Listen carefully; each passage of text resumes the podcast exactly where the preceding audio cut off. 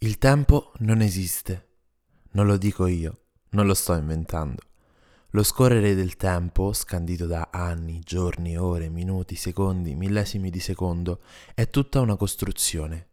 Il tempo non esiste, e lo dice Albert Einstein, o almeno credo. Ma il fatto che il tempo non esista, o almeno non uno universalmente scandito, non vuol dire che il tempo sia infinito, ma alcune volte stentiamo nel ricordarcelo. Benvenuta, benvenuto in questo spazio calmo, un non luogo, anzi un momento, in cui fermarsi, riflettere, parlare a se stessi, porsi domande e ritrovare la carica prima di tornare alla vita di tutti i giorni. Io sono Francesco e questo è Francesco Scrive Cose, un podcast senza tempo. È mezzanotte mentre sto scrivendo ma non sono riuscito ad astenermi dal dare forma alle sensazioni ed emozioni che sto provando. Ho appena finito di vedere un film di Paolo Genovese. Si intitola Supereroi, un film che parla di una storia d'amore, in superficie, ma profondamente inserito in una percezione e riflessione sul tempo. Un bel film per un profano di cinema come me. Insomma, se avete voglia di approfondire, guardatelo.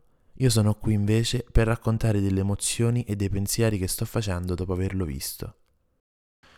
Quante volte mi è capitato, non so se anche a te, di sentire la frase il tempo non esiste. Il tempo è una questione soggettiva. Hai tanto tempo, aspetta. Tutte affermazioni vere, attuabili, interessanti, ma non esistono verità assolute. E se esistono, questa non è una di quelle, questa narrazione del tempo che non esiste va bene, se vogliamo pensare a tutte quelle cose che ci mettono ansia, quelle date di scadenza che ci autoponiamo e diventano dei muri insormontabili, come ad esempio il raggiungere un obiettivo ma in maniera ossessiva, del tipo voglio avere un figlio prima dei 30 anni, voglio prendere la laurea prima dei 25, anzi se lo fai anche tu, perché io spesso lo faccio, vorrei dirti calma Take it easy. Fai quello che devi fare, ma le cose che vuoi fare non sono uno yogurt da consumare. Vivitele, davvero. Poi il risultato arriverà, probabilmente anche in anticipo.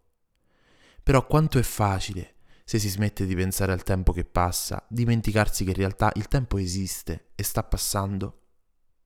Ok, mi rendo conto che sto facendo un ragionamento contorto, ma spero di riuscire a sbrogliarlo perché in realtà è molto più coerente di quanto non sembri.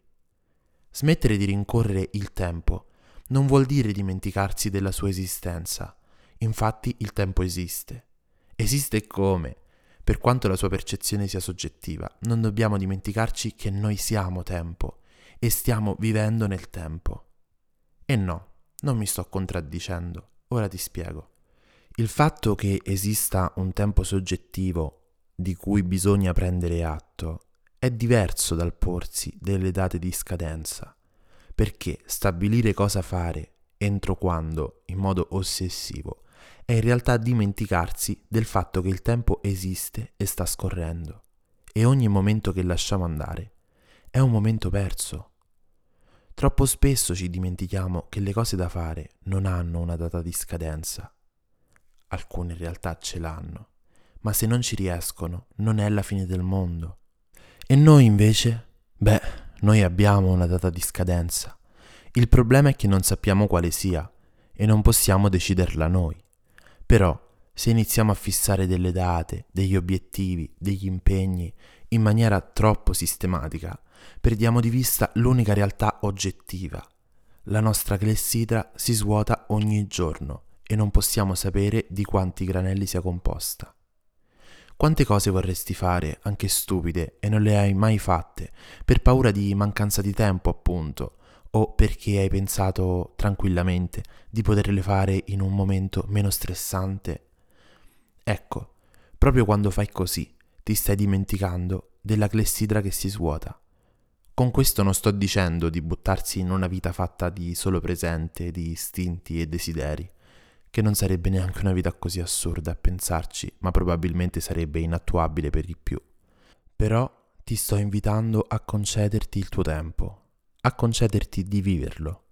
Pensa a quante cose stai rimandando perché devi prima fare altro, altro che non ti appassiona, non ti soddisfa, non ti coinvolge, ma lo devi fare, perché ahimè, non tutto è sempre facile e non siamo tutti così fortunati da svolgere il lavoro che ci piace o la vita che sognavamo. Però quante volte hai rimandato un acquisto, un viaggio, un'esperienza di qualsiasi tipo pensando porto prima a termine questa faccenda e poi lo faccio. E poi magari non lo hai mai fatto perché gli impegni si accumulano e tu ne diventi ossessionato o ossessionata. Io, per esempio, vorrei tanto fare un viaggio da solo, lontano, lo pianifico da anni e da anni rimando perché prima voglio laurearmi, tanto sono giovane, ho tempo. Quindi prendo la triennale, ma poi devo prendere la magistrale, ma sono giovane, ho tempo. E nel frattempo il viaggio che progetto di fare da anni non l'ho ancora intrapreso e il tempo sta passando ma me ne rendo conto solo se mi fermo a pensarci. Il problema reale è che è vero che il tempo è un costrutto, ma che non esiste non è vero. È una grandissima stronzata.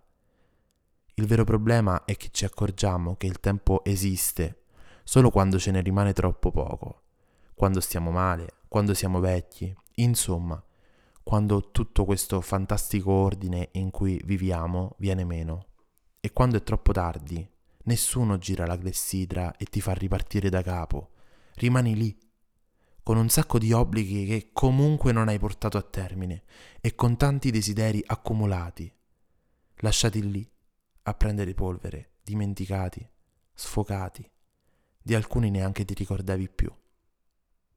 Non ti sto dicendo di smettere di pianificare la tua vita, di smettere di fare quello che si deve fare ma ti sto invitando a ricordarti che il tempo esiste e che ogni tanto devi fermarti, mettere in pausa gli impegni e il tempo socialmente scandito e dedicare un po' di quei granelli che cadono dalla clessidra per fare ciò che davvero desideri.